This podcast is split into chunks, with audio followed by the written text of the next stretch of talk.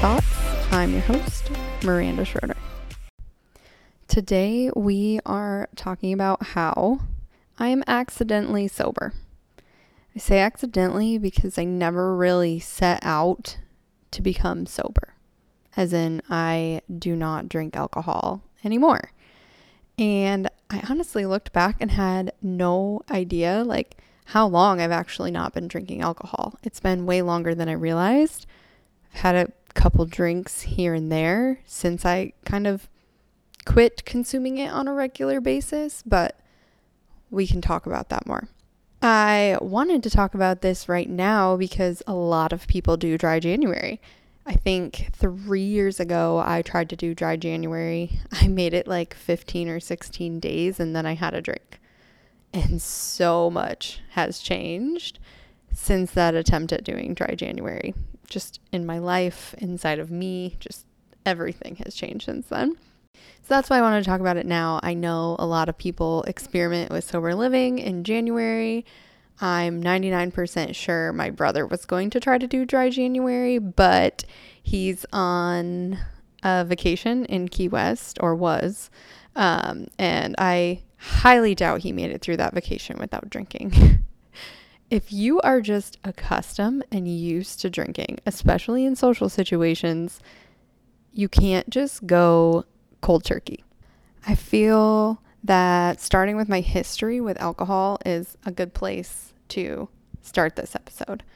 Um, I was raised around alcohol. My parents drank, they had parties, the neighbors would come over to have a beer. Like, it wasn't this weird taboo thing. My parents were pretty open with us about alcohol.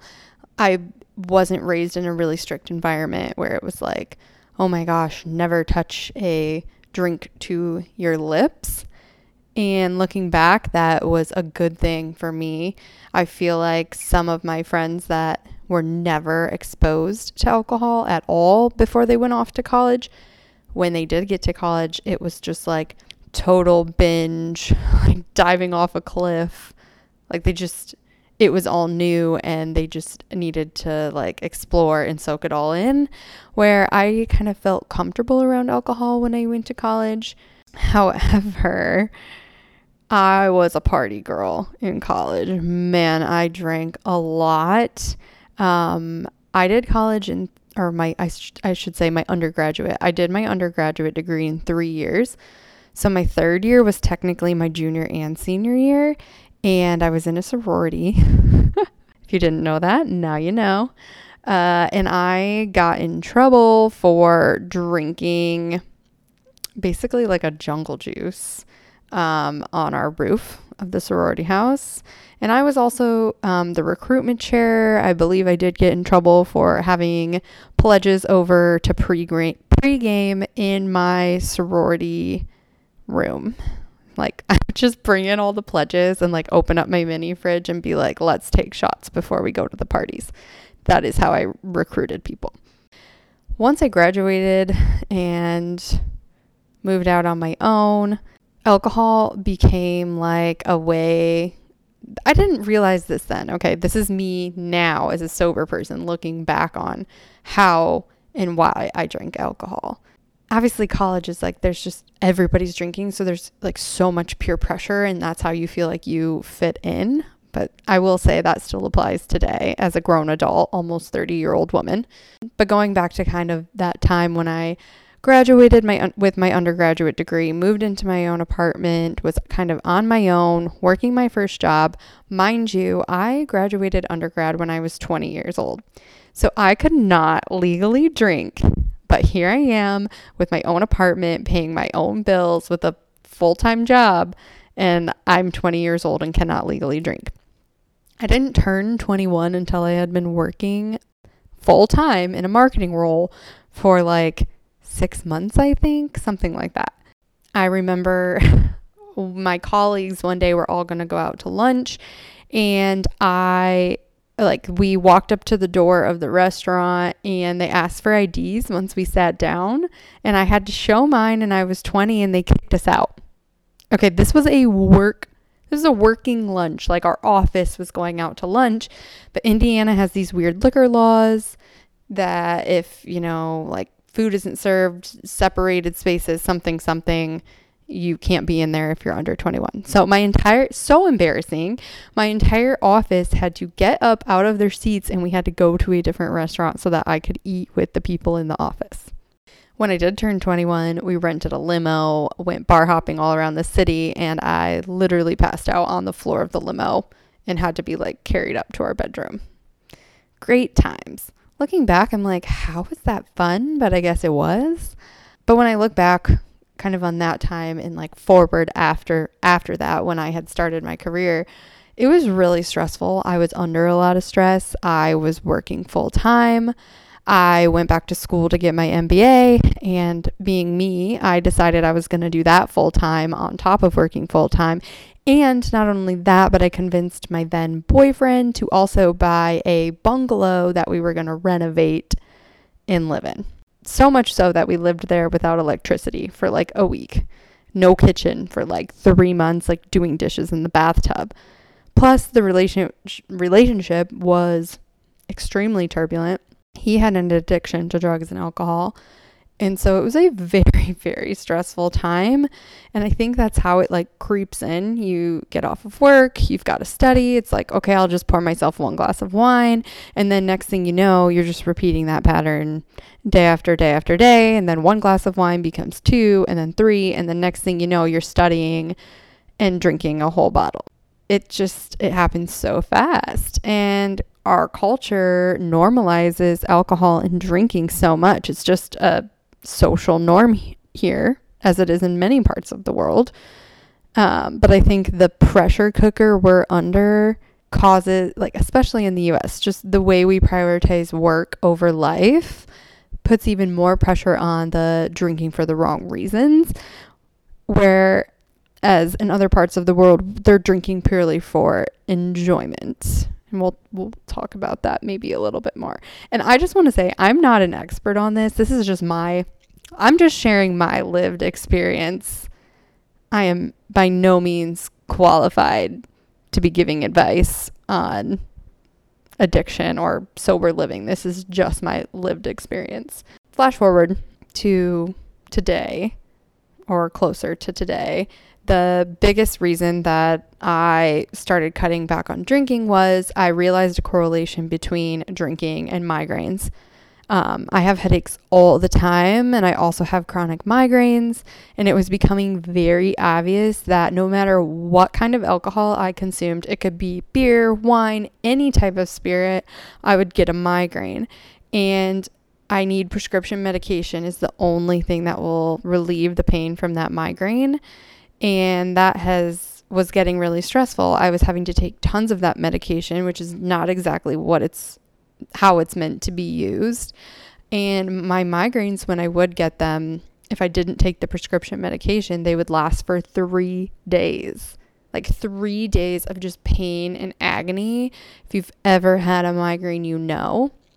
And if you're thinking, I don't know if I've ever had a migraine, then you haven't because they can literally ruin your life to the point where when you have one, you cannot function and when you have to stare at computer screens or talk on the phone or meet with people for a living, it just makes life very, very hard. So, for the past three or four years, I've really been trying to figure out migraine triggers and what I can do to lessen the number of chronic migraines I have. I also just started a different medication, and I'm hoping that's going to help too. But it was very obvious that the alcohol was causing it. So I just slowly stopped drinking. Like I would maybe, I, I just completely quit drinking at home. And I will say, being pregnant helped tremendously because obviously you don't drink for nine months. And then once I had my daughter, it became a lot easier to not drink because you're just used to not drinking when I had her, like three days later, we went and got a margarita. I can't even make that up. I was, margaritas are my weakness. But then every time I would drink after I had my daughter, it was like a massive hangover, a terrible headache. And I just started questioning is this worth it? Like, why am I even drinking if it's making me absolutely miserable? So at that point, I started questioning, like, why do I drink? And I think that can be a really uncomfortable activity if we want to be honest with ourselves. Why do we drink? And I think a lot of my drinking was out of stress, out of anxiety, out of fear that people weren't going to like me. I'm in uncomfortable situations, so I need liquid courage to socialize and make it through. It was ugly when I started peeling back the layers, thinking about why I drank. And then there was definitely a shift. It went from drinking for all of those reasons to drinking because I was enjoying what I was drinking. Like I was indulging in a wonderful meal with a delicious wine pairing or a beautiful cocktail that someone put so much time into making. And I'm enjoying the smell of it and the presentation of it and the taste. And that was a huge shift. Okay. That took a lot of push, a lot of digging, a lot of uncovering things that I didn't want to admit to myself about why I drank alcohol. But once I got to a place where I was purely drinking out of enjoyment and to experience that drink, whatever it might have been, it was so much easier to become sober because all I had to do was shift from if I'm having this drink to enjoy it, I can have another kind of drink that tastes just as good. The presentation is just as wonderful, and it doesn't have to have alcohol in it. But I think it would have been impossible to go from I'm drinking because of my insecurities and my stress to I'm drinking a mocktail because it tastes good. Like there was there was so much that had to happen between those two places in my life at that point I would call I would call my approach to alcohol experiential sobriety. Like I was just trying it out to see what it would be like. And the less I drank, the easier it became to not drink in the future. Like every time I said no to an alcoholic drink, it became so much easier to say no to the next one that was offered to me. And I became better and better at saying no thank you to alcohol in different social situations. When I was thinking about what I wanted to say on this episode, I really would say I've only been quote unquote sober ish. I call it sober ish because I've had a couple drinks here and there the last two or three months. But then I thought back and no, I went on a wonderful trip to Traverse City this past summer with my mom. And if you are familiar with Traverse City, it is wine country. I guess you call it that. It's known for all of its wineries. There's literally a winery every every single half a mile. There is a winery in Traverse City. And if it's not a winery, it's a restaurant serving beer, wine, and spirits. I went on that trip with my mom and I told her, like, hey, I'm not, you know, prior to going on the trip, I said, hey, like, I'm not really drinking right now. And she was like, oh, do you want to cancel the trip? Like, even though we were going to wineries, I could still go and have a wonderful time. And I think people don't realize that because they've never done it themselves. Like, they've never gone to a place that you go to to taste wine and not drink wine. And I had the most delicious mocktail on that trip. And I had my mom try it. And she was like, wow, so good. So thinking back, I've been experimenting with sobriety since the summer. So, eh, like six months. I've drank a handful of times since then. And just recently, I've decided that I just don't want to drink because, like I said, the more you say no, the easier it is to say no. And there's a whole piece of awareness about being sober that I've had to learn. Like navigating other people's reactions through this whole experience has been really strange. And you just realize how much drinking is ingrained in our culture. And like, as soon as I stopped drinking, everyone was like, Oh my gosh, are you pregnant? I'm like, No, I can go to an event and not drink and not be pregnant. But that's not a common thing, especially when all your family, all your friends are used to you participating in having alcoholic beverages. Like 4th of July, for example, my whole family, we rented out uh, a beach house on Lake Michigan, and part of the weekend's activities were hosting a cocktail competition. So every couple or every family that was attending the trip made a cocktail for everyone, like did the presentation, explained the cocktail, and served it to everyone. And then at the end of the trip, we voted. Like, that is how much my family likes to drink. We crafted an entire cocktail competition for our 4th of July trip. And thinking back, I think a couple months before that, my dad had us do like a blind beer tasting at my parents' house. He like made all these little beer samples and then you had to drink them and guess what beer they were. If, if that doesn't tell you how much my family enjoys drinking and beer and alcohol, I don't know what does. But I will say, once I started not drinking in groups, whether it was with my family or with our friends, and someone would offer me a drink and I'd just say, "Hey, no, thank you. Like I'm I'm not drinking tonight." Eventually, it just became known and accepted that I don't really drink, and now it's not a thing at all.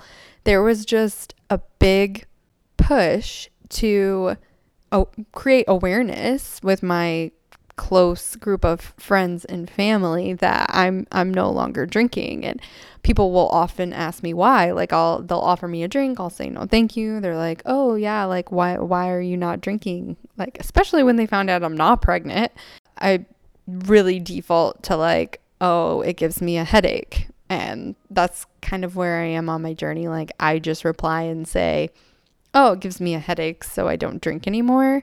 But I think I'm starting to move past that point where that's not even the reason I'm not drinking because I drank for for 8 years and got headaches afterwards and that didn't stop me. So why is it stopping me now? I think I've started to just step into who I am and I don't care what other people think and this is how I want to live a healthier lifestyle.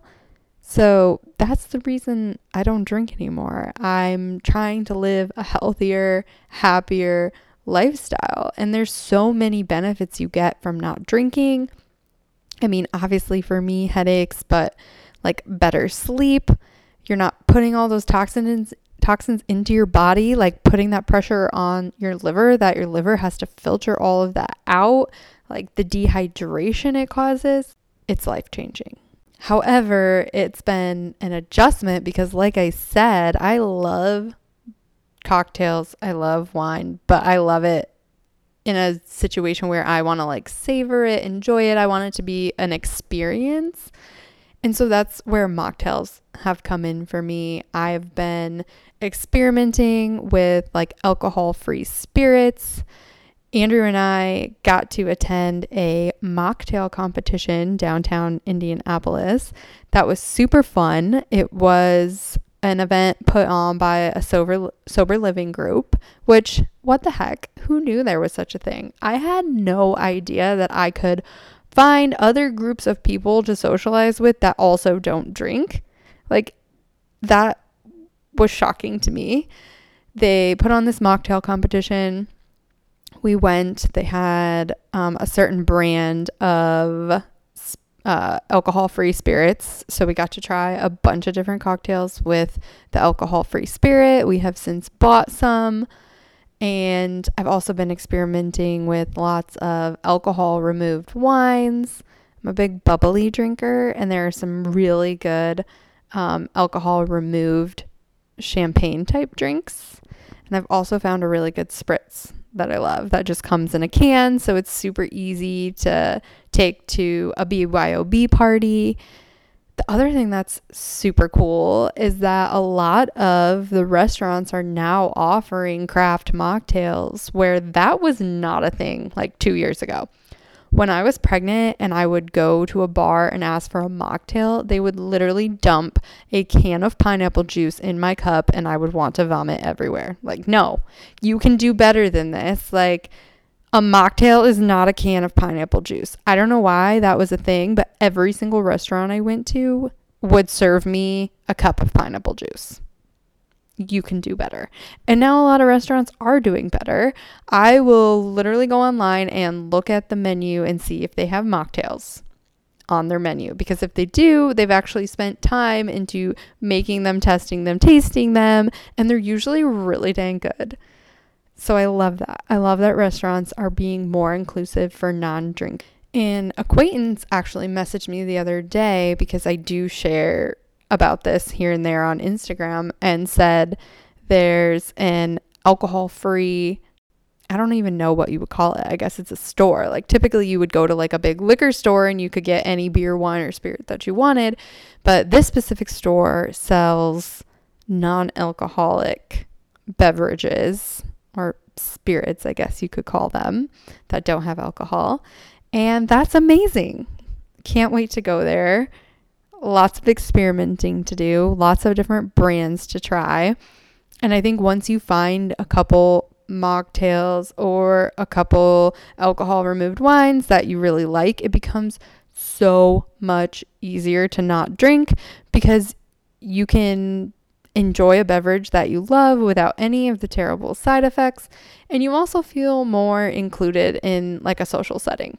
I never drink soda, so now if we go out and places don't have good mocktails or we're at just a legitimate bar, I just order a Sprite.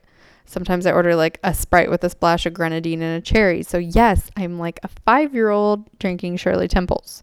The one time though, I was at a wedding and the bar was closed and everyone was getting served dinner and I just wanted a like a Shirley Temple to drink with my dinner and I went up there. The lady made me a dirty Shirley. She was annoyed with me and I was she was like the bar is closed. I was like I literally just want a Sprite. Like I don't I don't know why that's a big deal. But then I realized she made me a dirty Shirley and she put vodka in my Shirley Temple and I wanted to vomit. I took one drink because I was not expecting that. And also, that would never be something I would drink if I was drinking alcohol. I am much more of like a bourbon or a whiskey kind of girl. Having just a go to non alcoholic drink that makes me feel like I'm having a drink with my friends when I'm out and about, also super helpful. As I go into the new year, I'm going to call myself sober. I don't think I'm going to drink at all. It's like every time I have had one drink here or there, like maybe I go a month and I haven't drank, I have one drink when we're having a party with our friends. I get a headache and then I regret it and I'm like why am I even drinking period. So, this is the new new age, new era for coming up with some really yummy non-alcoholic alternatives that have beautiful presentation and also taste delicious.